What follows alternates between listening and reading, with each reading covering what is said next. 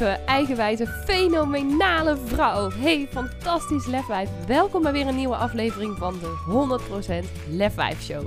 Mijn naam is Lisa van der Veken en in deze podcast deel ik vier keer per week magische meditaties, praktische tips en tools en inspirerende interviews met je om meer van jezelf te houden, meer kracht, vertrouwen en lef te tonen in jouw leven en honderd procent te gaan staan voor wie jij diep van binnen echt bent. Dus ben jij er klaar voor om je innerlijke lefwijf volop te laten stralen? Dan zeg ik, let's go!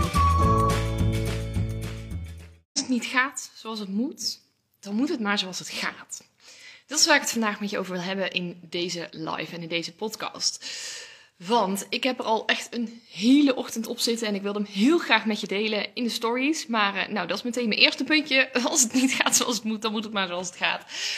Want mijn hele Instagram, die blurt al mijn foto's als ik een story wil uploaden. Als ik vanuit Insta een foto wil maken, dan uh, kan ik geen foto maken. Dus ik kan je niet meenemen in mijn stories, dus dan ben deze maar in de live. Gisteravond heb ik een uh, etentje gehad met collega's van uh, de hogeschool. En het was echt een heel gezellig etentje, heel lekker gegeten.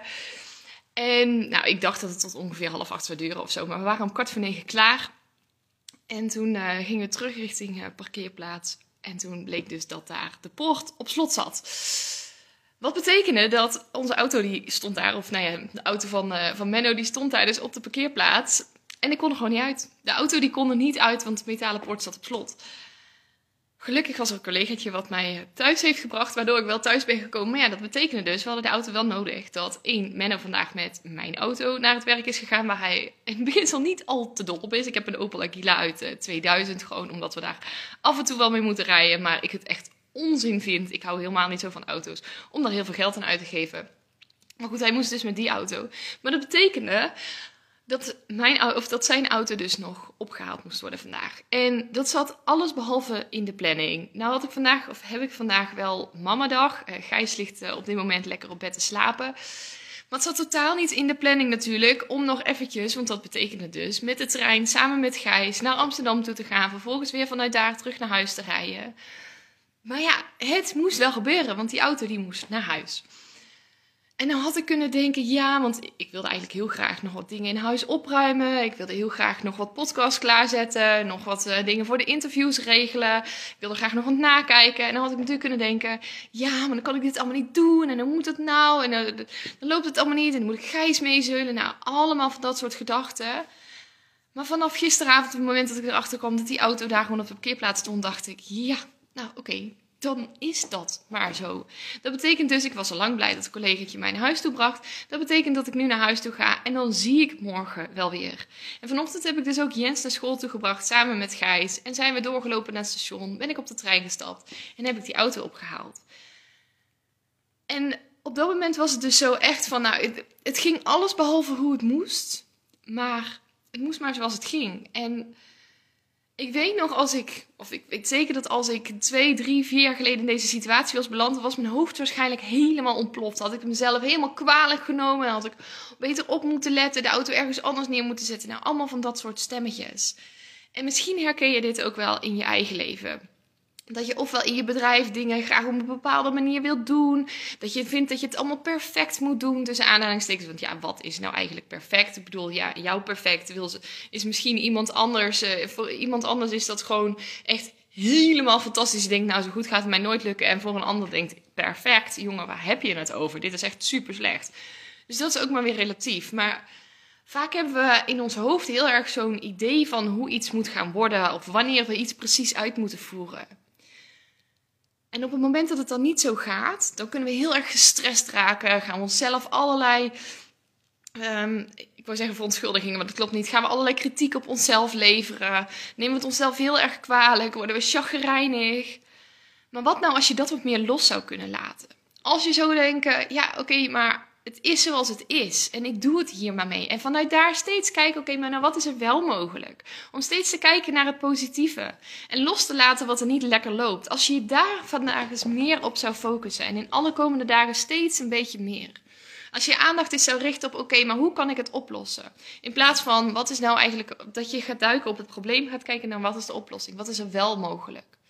Wat nou als je daar je aandacht eens meer op zou gaan richten? Wat zou dat dan betekenen in jouw leven?